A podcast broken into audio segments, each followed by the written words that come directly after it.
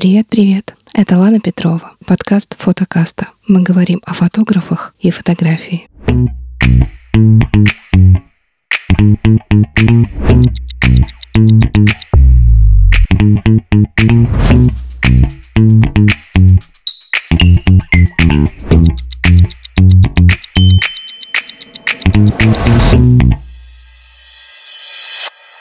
Меня сегодня очень интересный гость в студии. Наталья Пипкина, которая живет в Норвегии, в Осло. Hej hej! Jag Pipkina och jag är en fotograf i Oslo. Я никогда не думала, что я с ней, в принципе, поговорю. Я видела ее потрясающие работы в Инстаграме, и посоветовал мне ее Алексей Савельев из нашего подкаста номер пять. Это мастер, который делает э, фон ручной работы. Он мне все уши прожужжал. Да ты посмотри, какая она классная. Она потрясающая, тебе нужно обязательно с ней записать подкаст. А мне достаточно трудно писать подкаст о человеке, о котором я не знаю ничего. Я посмотрела работы, информации самой было очень мало. Да, снимки, кстати, действительно потрясающие, то есть никаких слов не хватит это описать, это великолепно. Я оставлю ссылки, обязательно посмотрите. И вдруг сложилось так, что Наталья приехала в Санкт-Петербург. И сложилось так, что мы смогли встретиться. Чувствую, что сердце мое начало биться быстрее. Я на самом деле очень рада, что мы пересеклись. Потому что вот мы сейчас немножко поболтали, и, во-первых, я сижу в мурашках, а это хороший, в общем-то, показатель, правда же? К моему сердцу, да, в пару. Я очень рада, что она здесь. Очень рада, что мы сможем пообщаться, потому что человек, она очень интересный. И тот небольшой разговор, который у нас произошел вот здесь за чаем, пока мы знакомились чуть ближе, я узнала много интересного. Те вопросы, которые я приготовила, у меня, оказывается, уже есть на части из них ответы, но тем не менее я их буду задавать, чтобы вы тоже понимали, о чем идет речь. Наталья. Я постараюсь не хохотать прямо в микрофон. Можно хохотать в микрофон, это прекрасно, я очень такое люблю. Скажите, как вы оказались в Норвегии? В Норвегии оказалась, выйдя замуж. Муж мой русский. Познакомились мы в Петербурге. Но так как муж мой живет в Норвегии с 18 лет, я уже поняла, что для него более привычная сфера проживания, назовем его так, все-таки Норвегия. Угу. И я решила, что раз для него это стало так трудно вернуться обратно, то я попробую. Если не получится, мы всегда могли вернуться. Но так сложилось, что остались там.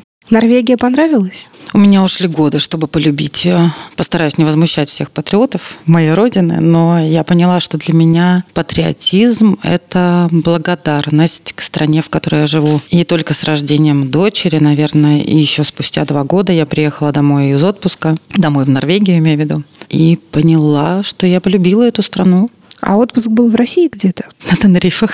Интересно. Приехав из очень теплой и страны, которая похожа на рай, обратно в Норвегию, вы вдруг поняли, что любите Норвегию? Да, я помню даже этот момент, когда мы возвращались с аэропорта домой. Я смотрела по сторонам, и такое ощущение, как будто у меня просто убрали фильтр какой-то, я увидела всю красоту. Я увидела, насколько зеленый лес, насколько прекрасное небо. Мы ехали домой вдоль Осло фьорда. Я просто захлебнулась от этого какого-то счастья и восторга. И, повернувшись к мужу, говорю, представляешь, говорю, а кто-то видит это только на открытках. Он говорит, да. Я говорю, а мы здесь живем. Он говорит, да. Я говорю, какая красота. А сколько лет прошло уже к этому моменту? Я жила в Норвегии уже, наверное, пятый год. То есть у меня достаточно много времени заняло. Я думаю, тех, кто мечтает переехать в другую страну и идет к этому любыми путями, шагами, быстрыми, медленными, больше радости от переезда. Я никогда не думала, что я перееду и буду жить не в России. Для меня это было безумно тяжело. Первый год был каким-то полусном, полукошмаром, непонятно чем. Если не думать, конечно, именно про семью, а просто про окружение. И сначала я думала, что я скучаю по России, потом я думала, что я скучаю по городу, по Питеру, а потом я поняла, что я скучаю просто по людям. Угу. И когда я это поняла и начала ездить сама в Петербург и к родителям в Рязань, они начали навещать нас в Норвегии, мне стало намного легче жить. Когда я поняла, что это не обрезано. Ну, всегда можно вернуться, в общем, короче говоря, хотя бы даже на время, да? Нет, вернуться, я понимаю, что для меня, например, сейчас это уже, наверное, уже нереально, потому что уже настолько пущены корни в другой стране, и с мыслью о детях, которые там растут, что все-таки для них уже, скорее всего, родина это уже там. Угу. Как бы это ни звучало, но это так и есть. А откуда родом? Я родилась в Вильнюсе, угу. но родители военные, поэтому мы очень часто переезжали. И последнее место, где я жила, это был Санкт-Петербург. Я здесь училась э, на юридическом, в Балтийском институте политики и права. Здесь жила и работала. Угу. последние года перед переездом. А фотография началась уже в России или она там в основном выстрелила? А фотография была еще с детства, можно сказать, на уровне хобби, но я никогда не думала, что это может перерасти во что-то серьезное. Я очень люблю рисовать. И, в принципе, для меня фотография началась не с самих съемок, а началась с фотошопа. Потому что, когда родилась моя дочь, я поняла, что вдруг я осталась прикована к дивану в качестве любящей и кормящей матери. Но сидеть часами – это совсем не мое. И понимать, что ты не делаешь ничего, это меня сводило с ума. И я поняла, что, в принципе, то, что меня может развлекать, это книги и фотошоп. То есть рисовать кисточкой, естественно, не очень удобно было, поэтому я начала с фотошопа. Мне было очень интересно обрабатывать какие-то картинки. Потом я подумала, что картинки эти обрабатывать мне уже не интересно. Те фотографии, которые были в семейном альбоме, они тоже мне для творчества не особо давали какой-то порыв. Я недавно нашла фотографию с любимым мужем и с собой любимым. И наложена какая-то водичка, и сзади плывут два лебедя. И подумала, боже, какой ужас. Но на тот момент я думала, боже, чудеса, можно и это делать, и это делать. Я подумала, что я хочу снимать свое, я хочу пробовать. Было очень интересно. То есть сначала я гляделась вокруг и попыталась снимать портреты тех, кто мне показался интересен из ближайшего окружения, из подружек, знакомых. Мне очень везет на людей, я так считаю. Потом я познакомилась с русским парикмахером, с мировым именем, с русской визажистом, тоже с мировым именем. И вот фотографии первые, которые мы сняли в бьюти, это мы снимали в съемном доме, в подвале, где невозможно было даже разогнуться в полный рост. И эти фотографии были опубликованы в Долорес в то время. Это очень известное было издание, да. да это я была счастлива. Конечно. Я была счастлива. На самом деле, наверное, счастлива я была за визажиста на тот момент, потому что это ее была для меня основная работа. А я была, наверное, больше удивлена. Следующим шагом, который меня, наверное, немножко тоже простимулировал в плане того, что я могу и что людям нравится то, что я делаю, я тоже с какими-то портретами, снятыми в более творческой атмосфере, посетила фотомессу. Я их взяла. Что это такое? Фотомесса – это огромная выставка со всем, что связано с фотографией. Оборудование и все в таком духе. И я взяла с собой несколько распечатанных фотографий, потому что у них стояло, что с такого-то по такое-то времени, возможно, разбор портфолио. И мне хотелось показать людям, которые действительно занимаются профессиональной фотографией, услышать мнение кого-то с опытом, стажем, именем. Все были очень удивлены, спрашивали, на какую технику я это снимаю, и где я это снимаю, где я работаю. И когда около меня собралась небольшая толпа, обсуждая, что я вот это вот умудрилась снять на самые дешевые лампы, которые вообще существуют, и снять в подвале, и что это не профессиональные модели, и что это вот я сама сижу и это все творю и несу в массы, вот тогда я почувствовала, что у меня выросли крылышки, засветился легкий нимб, и я была готова лететь обратно и снимать дальше, пробовать дальше, расти дальше. Наташ, я смотрела ваши работы, и мне показалось, что вполне какой-то определенный момент произошел сдвиг ну, если судить по качеству работ, в сторону более интересного света. Это был какой-то законченный курс или влияние какого-то другого человека, может быть, там не фотографа, а художника. Прямо вот разница огромная. Нет, это шел сдвиг в более простой свет. Потому что когда я поняла для себя, что дело не в количестве источников и не в попытке сделать что-то эксклюзивное именно этим количеством, для меня важно поймать мою модель, поймать фотографии какое-то чувство, чтобы она не была пустой картинкой, красивая картинка просто в качестве, в резкости.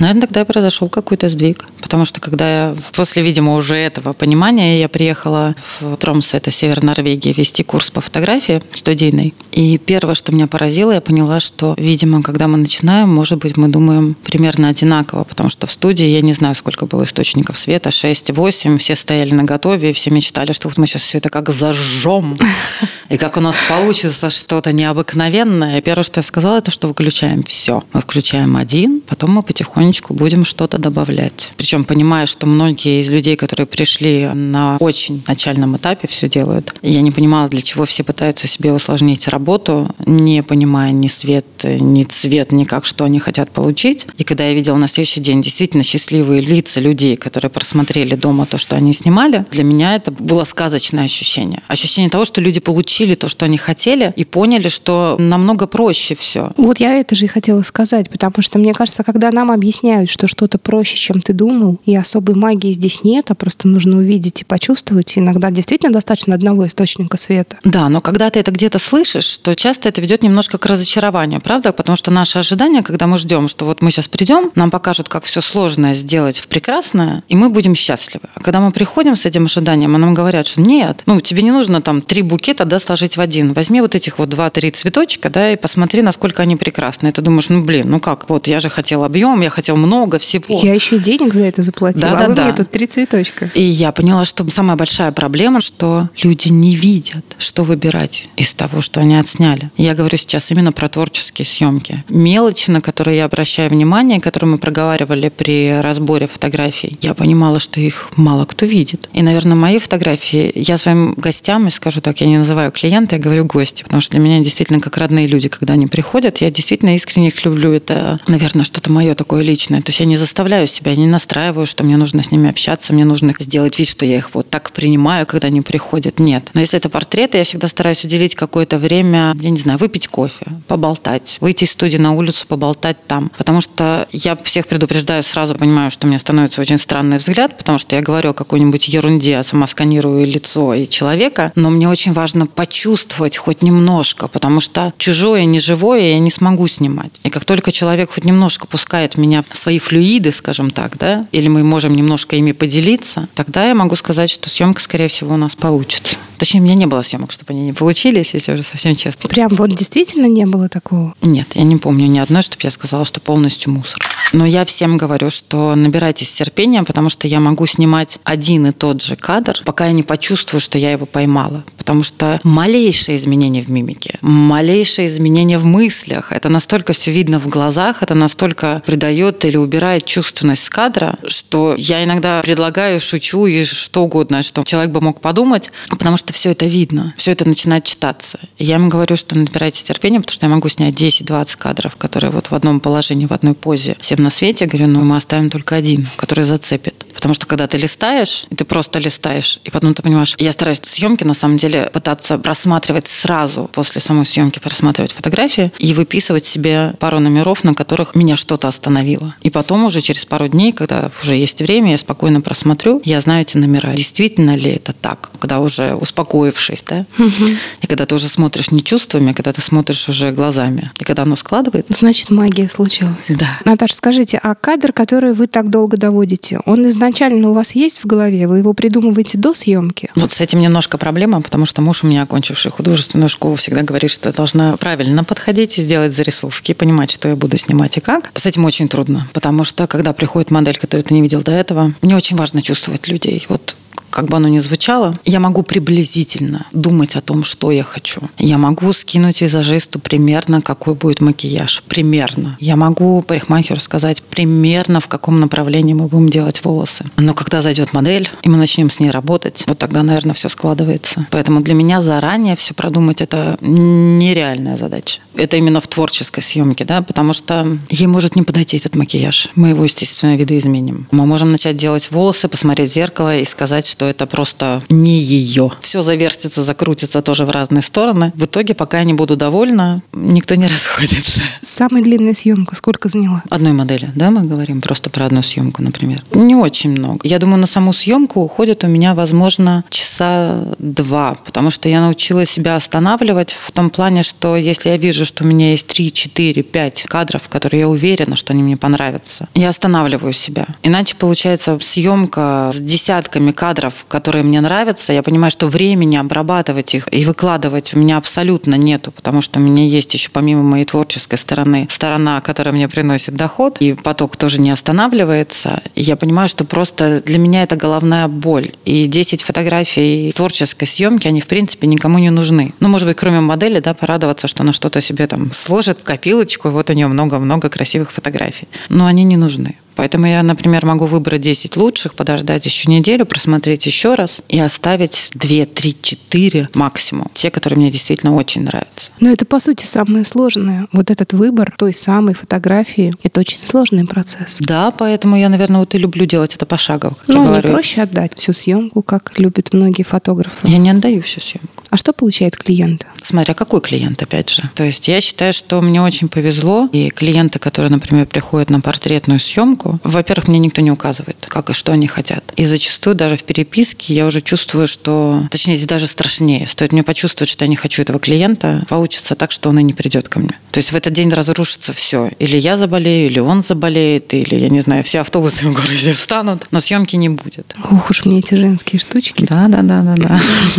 Отдавать фотографии на обработку кому-то – это не ваш вариант? Нет. Почему? Потому что любое изменение ведет к изменению в кадре. И вот эта вот магия, она может пропасть очень быстро. И когда я обрабатываю, чувствую, что что-то не так, я себя останавливаю. То есть есть кадры, которые я могу отретушировать, я не знаю, за полчаса, за 20 минут. Есть кадры, над которыми могу сидеть несколько суток, потому что я буду чувствовать, что я люблю этот кадр, но в нем чего-то не хватает. Угу. А это может оказаться просто, я не знаю, градиент какого-то цвета, который вдруг в углу даст мне легкий оттенок, и у меня картинка в голове сложится. Из-за этой ерунды я могу просидеть и пробовать вот разное, разное, разное, не понимая, что не так. Но когда оно сложится, тогда да, тогда внутри все поет. Как вы характеризуете свой стиль фотографии? Не знаю, я не думала об этом. Иногда я думаю о том, что вот эта вот русская печалька, она все равно скользит. Но я никуда от нее не могу деться. Классика, наша литература, наша музыка, я думаю, это все равно откладывать немножко такой невольный отпечаток на то, чтобы передать в кадре немножко трагизма. Вот я чувствую, я не могу от этого избавиться, и каждый раз я думаю, что нет, я хочу фотографий веселых людей и все на свете, но я понимаю, что неискреннюю радость я снимать не хочу, то есть эти фотографии будут удалены сразу, и что я больше чувствую человека, когда он не показывает мне два ряда чудесных зубов, а когда я вижу глаза, я вижу движение тела, мимику. Это совершенно другая магия. Опять же, у нас сегодня все про магию. Хороший разговор, правильный. На многих фото я вижу одну и ту же темнокожую девушку и очень красивого мужчину в возрасте, седого, с бородой. Это ваши музы, любимые модели? Нет. Они мои любимые на съемку, они мои любимые останутся навсегда на фотографиях, но мне нравятся новые люди. Эрлинг — это седовласый мужчина. Я его встретила вообще на улице на вручение премии ежегодного конкурса по фотографии в Норвегии. И когда мы вышли в паузу на улицу, он просто проходил мимо. Я не могла пропустить его. Он оказался директором дома фотографов и его до сих пор никто не снимал, насколько вот... Нет, он сказал, что его приглашали, он участвовал в какой-то рекламе, но не знаю наверняка. Может быть, он и сам не особо хотел куда-то или что. Но звезды сошлись, и вот он пришел. С того момента, когда я его встретила, и до самой съемки прошло, наверное, месяцев 7-8, потому что мы переписывались, но я не могла позвать его, потому что у меня совершенно не складывалась картинка, как его фотографировать и в чем его фотографировать. И я понимала, что ту изюминку, в которой я в нем увидела, увидела, ее очень легко убить или легко не показать. Я периодически возвращалась мыслями к нему и думала, ну как, одежда, еще что-то, еще что-то. И мне казалось, что нужно вот настолько что-то его индивидуальное, чтобы вот он заиграл, да, показал, какой он есть. И в какой-то момент, когда я ему начала писать о том, что, может, у него в гардеробе есть что-то, в чем он привык ходить, я хотела бы посмотреть, чтобы он мне скинул несколько фотографий. Он мне сказал, говорит, знаешь, говорит, а я же представитель э, шотландского виски в Норвегии. Говорит, у меня есть настоящий шотландский килт. Я говорю, через два дня в студии я тебя жду.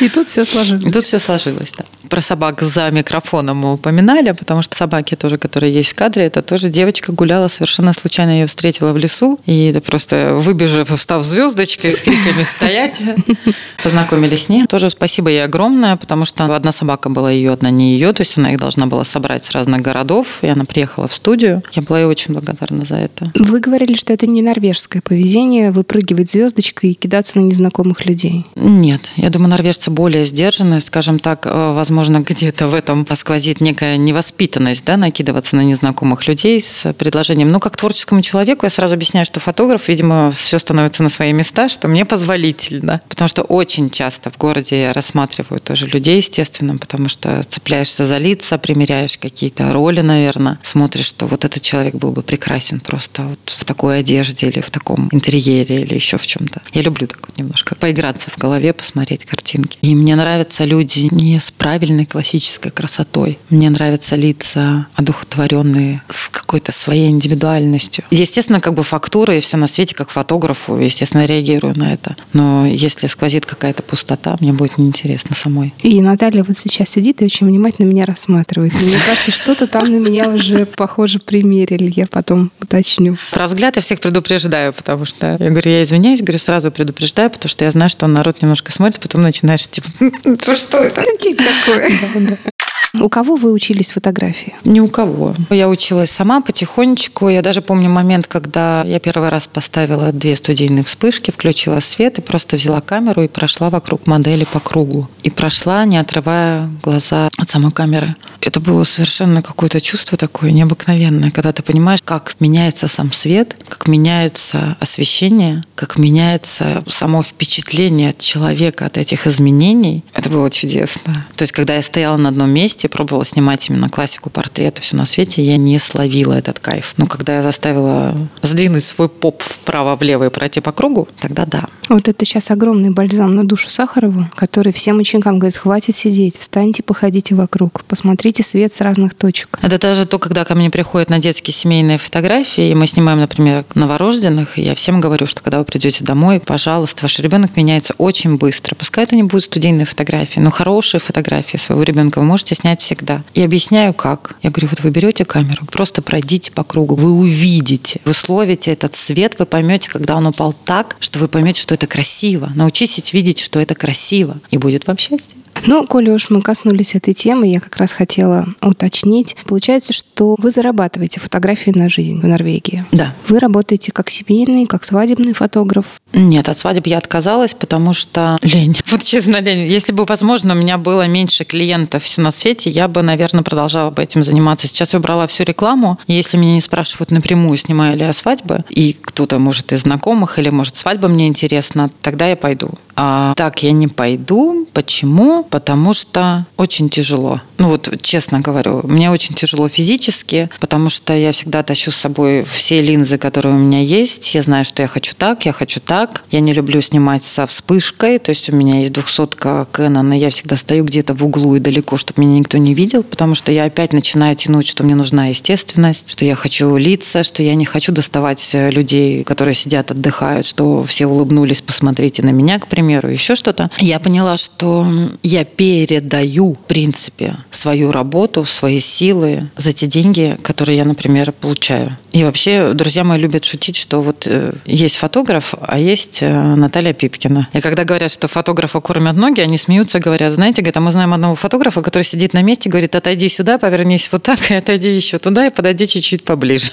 Ну, зато правда. А из работ, которые приносят, собственно, доход, самая любимая это какая? Вот здесь немножко трудно, потому что, так как я снимаю от новорожденных до бизнес-портретов, мне, наверное, больше всего нравится то, что я это снимаю и что в основном в фокусе люди, и что оно варьируется. Потому что когда идут одни дети, я понимаю, что я начинаю немножко задыхаться от какого-то ощущения однообразия. Угу. И тогда просто вот это быстро нужно все это разбавить. Просто рекламирую себя. У меня есть сайт, естественно, и Google мне в помощь. Я поняла, что как только те фотографии, которые я выкладываю, тех клиентов я и получаю. То есть если я чувствую, что я немножко подустала от новорожденных, от семьи, от детей, я выкладываю портреты, я выкладываю другие совершенно фотографии, и достаточно быстро они получают отклик, и получаются эти заказы. То есть mm-hmm. я чувствую, что мне нужно немножко разбавить, и где же мои детки? И тогда я начинаю опять детскую фотографию. А ваша фотография отличается от того, что делают норвежские фотографы по стилю, по подаче? Я думаю, всем отличаемся. Каждый фотограф отличается. Очень многие ходят, естественно, на воркшопы, да, и посмотреть, как работают другие фотографы. Я почему-то очень спокойна к этому. Мне интересно, возможно, было бы более подучиться технической стороне, да, и пониманию какому-то еще света, оборудования, оборудование и как правильно это все использовать, потому что это, я считаю, очень важно. Но именно когда, я извиняюсь сразу перед всеми, кто занимается и показывает, как они работают, это всегда все интересно, я рада, что есть люди, но именно мне, когда я открываю Инстаграм и вижу потом фотографии, которые напоминают фотографии того человека, которые мне сходили, мне становится грустно. Потому что для меня, наверное, такие курсы должны давать знания и пинок под попу в сторону развития дальше своего, а не какого-то жалкого копирования людей, которые уже достигли чего-то и выработали свой стиль. И когда приезжают фотографы с курсами, и я говорю, потом открываю и вижу вот это вот подобие у человека 10, мне становится немножко грустно. Но каждому свое. Мне грустно, я не хожу. Им весело, они веселятся все вместе. Я знаю, что вы получили квалификацию европейский фотограф. Да. А угу. для чего? Чтобы было. На самом деле, я считаю, что все медальки, грамоты и квалификации – это очень важно для себя самого, понимать, что ты идешь правильным путем, что ты признан людьми, которые в этом разбираются намного больше, чем ты, что ты идешь правильной дорогой, что это действительно качественные работы, потому что одно дело уровень, когда ты фотографируешь, да, и соседи и семья хлопают тебя по плечу и говорят, какой ты у нас молодец, и ты захлебываешься от гордости и думаешь, все, я фотограф, сейчас я пойду сниму все. А другое дело, когда действительно жюри, которое в этом разбирается, которое много лет, и которые видят фотографии со всего мира, смотрят на твои работы и говорят, что да, ты молодец. Конечно, это совершенно другое. И вот это вот ты молодец хотя бы пара раз в год для меня важно. Но мне кажется, что степень квалифицированный европейский фотограф с вашими работами не будет проблемы получить. Я тоже думаю, да, но каждый раз, когда я собираюсь и думаю, что мне нужно выбрать 12 фотографий, я начинаю немножко зависать перед компьютером, потому что я не могу понять, какие именно фотографии мне отправлять и в каком стиле. И должны ли быть они в одном стиле. И хочу ли я показать, что эта фотография, начиная от новорожденного и дальше, или это должна быть серия, или еще что-то. И потом я понимаю, что, о боже мой, у меня сейчас сезон новорожденных, а у нас это практически все лето, учитывая сложности с садиками. Потом я понимаю, что меня, боже мой, сейчас рождественский сезон. Это вот в этом году, это три месяца просто без единственного выходного, сутками напролет, вплоть того, что дочь у нас ложится спать, и я несусь дальше успеть поработать. И утром ты встаешь, собираешься и несешься на работу. И при всем этом продержаться, не потерять радость от того, что ты делаешь, это достаточно тяжело, особенно когда ты работаешь с детьми, потому что дети, они, они чувствуют ложь. Если ты не искренен на съемке, если они не чувствуют, что действительно им рад, и ты действительно на их волне, можете биться вместе с родителями часами. Но ребенок не будет самим собой. Поэтому как-то все важно и... И, в общем, как-то степень квалифицированного фотографа откладывается. Да, я надеюсь, что в этом году я соберусь. Я надеюсь, что я весной этим займусь, чтобы уже заранее немножко к этому подойти, зная, как летит время. И если случится так, что в один прекрасный день вы не сможете фотографировать, неважно по какой причине, ну все, вот нет и все. А я уже представляла, потому что у меня, если честно, немножко упало зрение. Я уже представляла, что я первый слепой фотограф в Норвегии. Я сижу в студии в темноте, говорю, здравствуйте. Мне говорят, да, я я говорю, а вот кто ну вы?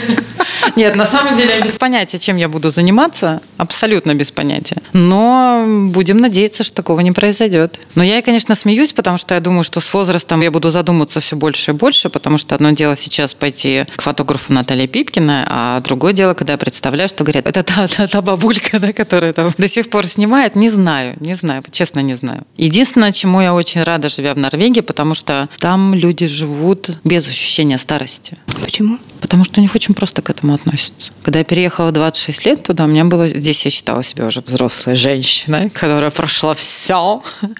Но там я внезапно почувствовала себя подростком. Когда два месяца отходив на каблуках и встречая знакомых, которые говорили, боже, вы собрались в театр, а я кипела от злости и говорила, нет, мы идем за картошкой в магазин. Я поняла, что я совершенно не вписываюсь в эту среду. И когда я, скрипя сердце, скинула каблуки, одела кеды и какую-то куртку и помчалась э, на какую-то встречу, я поймала себя на мысли, что я чувствую, как будто мне опять 18. Это такой кайф. Просто что-то с чем-то. Сказать норвежской женщине в 45, что она уже в возрасте, это оскорбить ее. Я когда-то фотографировала, помню, давно еще очень в фитнес-клубе, и я зашла и сказала женщины. Я думала, я не знаю, что они со мной сделают. Мне сказали, что вы, дамы или девочки? Я говорю, хорошо, я запомнила. И сейчас я вот действительно кайфую от этого.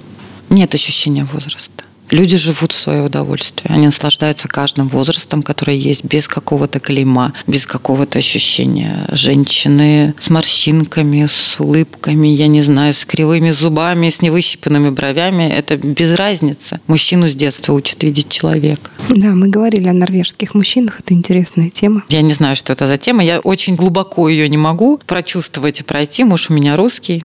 Наталья, вы Норвегию приняли, а Норвегия приняла вас? Я думаю, это больше ощущение самого человека, который там живет. Потому что недавно, кстати, с кем-то из знакомых мы затрагивали эту тему и говорили о том, что я считаю, что это такая немножко мнимая, на самом деле, зона комфорта, которую очень многие почему-то выбирают. Это сидеть дома, говорить о том, что страна тебя не принимает, но при этом ничего не делать для этого. Никакая страна тебя не ждет. Никакая страна тебя не ждет. Или ты сидишь и скулишь, что все вокруг уроды, уроды и тебя не принимают, или ты выходишь из дома и что-то делаешь для того, чтобы приспособиться, жить здесь. Это ты приехал приспособиться. Это не страна должна приспосабливать тебя. Хотя норвежцы очень много делают для иностранцев. Очень много делают. Я на самом деле поражаюсь иногда. Сколько силы и денег они вкладывают в интеграцию. Я понимаю, что они это делают тоже, чтобы было комфортно населению Норвегии, да, жить с людьми, которые приезжают. Тут тоже кто-то паразитирует, кто-то использует возможности. Я не уверена на самом деле, что в России, например, я я, как творческий человек, естественно, мне нужно признание. В Норвегии, в принципе, я считаю, что достаточно быстро мои фотографии нашли отклик. Я не могу сказать, что я очень талантлива. Я не чувствую в себе этого таланта. Я часто смотрю на фотографии известных, неизвестных мастеров, и я понимаю, что мне инъекции вот хочется, чтобы меня вот через какую-то черту переломило, и я смогла вот прочувствовать, как они, потому что для меня это что-то неповторимое. Репортажная фотография, какие-то художественные снимки. Я не понимаю, как они видят, какой порог мне нужно преломить, чтобы я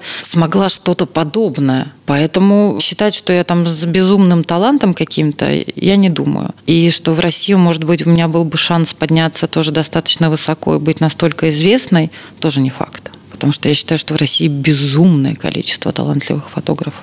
Безумное. И опять же, сколько людей в России живет, и на всю Норвегию около 6 миллионов. Поэтому, естественно, как бы, честно говоря, я понимаю, что там мне было сделать это легче. Ну, это как есть. Вы свою лучшую фотографию уже сняли? Нет. Я думаю, никогда не будет. Почему? Потому что мне, в принципе, мои фотографии нравятся где-то две недели. Если что-то задержалось дольше, то я думаю, м-м, надо запомнить, что именно мне там понравилось. Потому что я всегда вижу, что я сделала не так. Я довольна, но я несчастлива. Как говорил Жванецкий, да? Вы счастливы? Нет, но довольна, да. Так вот, чувство довольства длится намного дольше. Потому что мне нравится, что я делаю. То есть я думаю, в моих фотографиях э, это, наверное, видно. Потому что мне нравится это. Но, наверное, свои лучшие фотографии я хотела бы, чтобы это была фотография, какая-то очень простая. Несмотря на то, что я так ушла в арт-фотографию, и сколько удовольствия мне это доставляет, да, и живопись всегда на меня оказывала такое впечатление. Но мне хочется когда-нибудь, я не знаю, выстрелить и показать, что, наверное, самое прекрасное в чем-то самом простом. Я вот понимаю, что когда я говорю про эту инъекцию таланта, да, мне как будто хочется вот когда-нибудь дорасти до этой простоты. Ну, не знаю, дай бог сложится. Обалденное интервью. Я вообще тут уплываю, конечно, от мудрости, от правильных слов и от отношения к себе и к фотографии очень правильного. Спасибо огромное. Я, в общем, Вам большое влюблена. спасибо. Очень приятно было провести время у вас. Подкаст фотокаста сделали ведущая Лана Петрова, администратор Саша Петрова и дизайнер Уршула Кузьма. Подкаст фотокаста создан при поддержке студии Игоря Сахарова. Слушать подкаст можно в SoundCloud, приложении Apple подкаста и Google подкаста, в CastBox, в Яндекс Музыке. А еще у нас есть группа ВКонтакте и страничка на Фейсбуке и в Инстаграме. Thank you.